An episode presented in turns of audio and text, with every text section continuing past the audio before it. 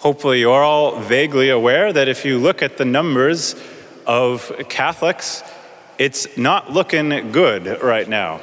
Certainly, throughout most of the West, in the United States, and in particular in New England, we are in a sacramental number free fall. Marriages, first communions, baptisms are going down quickly. And our very existence here is not guaranteed. The Holy Spirit promises to be with the church until the end of time, but He doesn't promise our particular parishes and dioceses will thrive. And so, what do we do about this?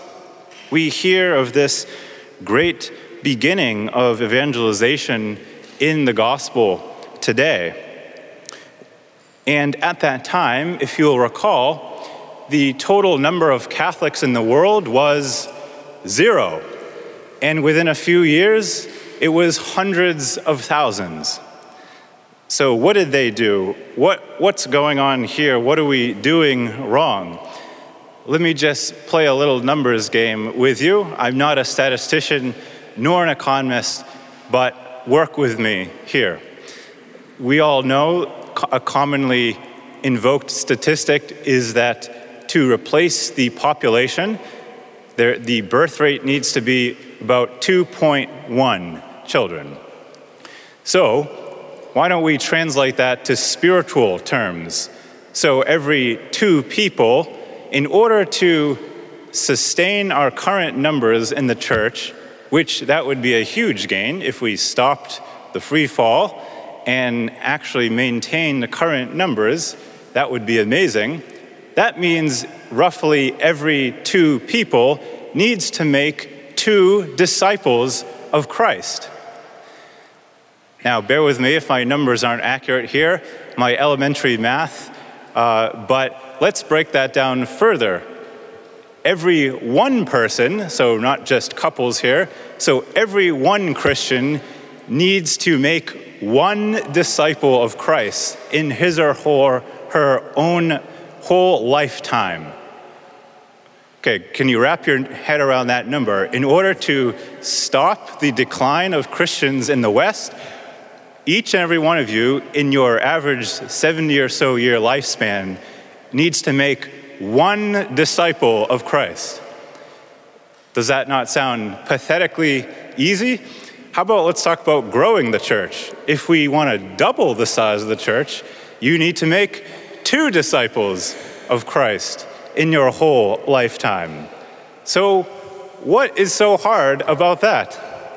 Now, remember, the evil one is not satisfied with just bleeding numbers and kind of gradual closures of institutions in the church. He actually uh, wants to pose a more direct, confrontational, physical threat to us.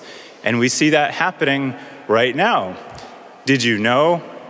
I know if you don't follow Catholic news, you probably would not know, unfortunately. In just the past two months, since the leaked Dobbs decision, 41 Catholic churches have been violently attacked in the United States. Some have been almost destroyed. 43 crisis pregnancy care centers have been violently attacked, most run by Christians and Catholics. 170 Catholic churches have been the object of violent, uh, destructive acts since 2020. So we're the object of the most hate crimes in the United States, but you won't hear that on the news. So the evil one is, is wants to push back, he's going to keep pushing. So what's the response? Do we curl up in a ball in the corner and say surrender? And do we say we won't proclaim any controversial teachings anymore? No, that's not going to work. The evil one's not going to be satisfied with that. We have to push back.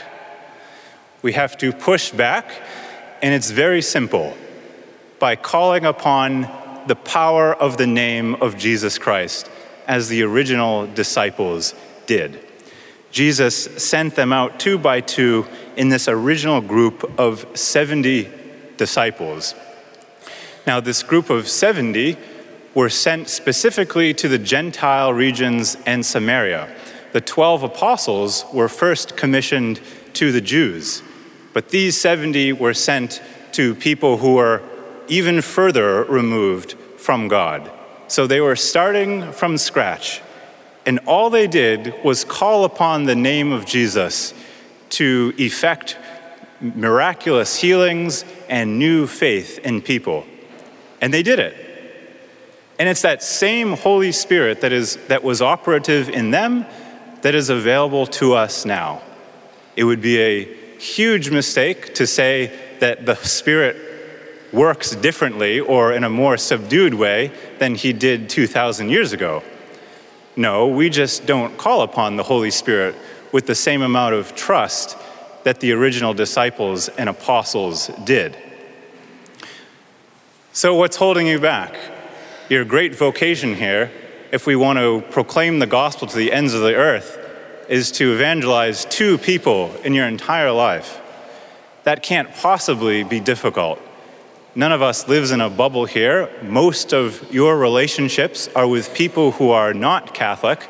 So you should all have plenty of people in your life who you're close enough with, who trust you, that at some point in your average 75 year lifespan, you should be able to have a conversation about faith and why it's important to you and why this person is going to be, could be transformed by it as well. Pretty easy, right? But really, what's holding us back? Well, it's the perennial problem of fear.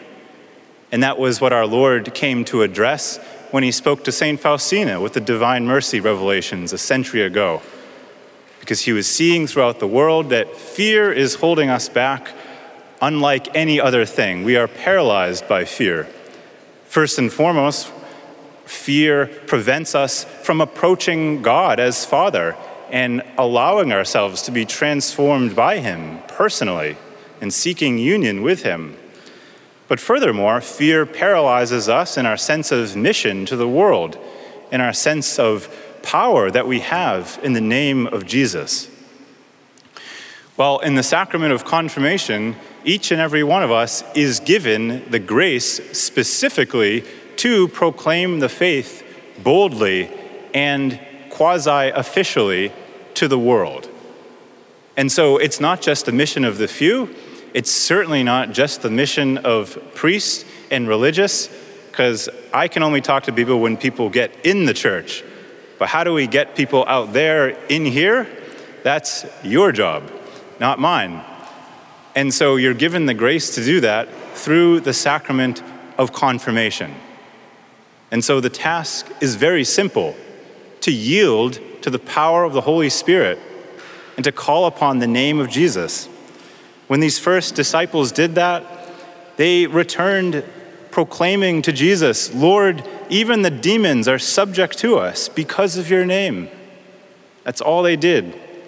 And Jesus responds, confirming that power.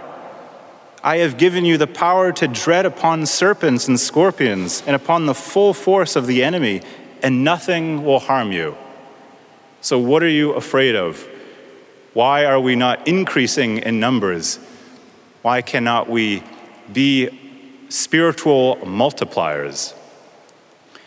So, if you haven't done it yet, there's no shortage, there's, there's no shortage of time you can go back home right now, get on your knees, and call upon the name of Jesus, first and foremost to transform your own heart, and then to empower you to fulfill your divine vocation.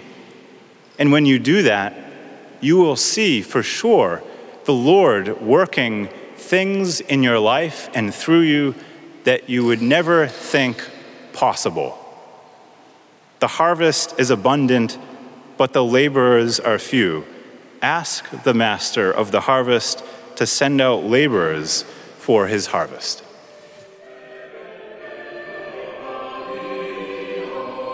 Thanks for listening to Within the Walls of St. Paul's Sunday Homilies. Please be sure to like us on Facebook and consider supporting us by visiting stpaulsharvardsquare.org.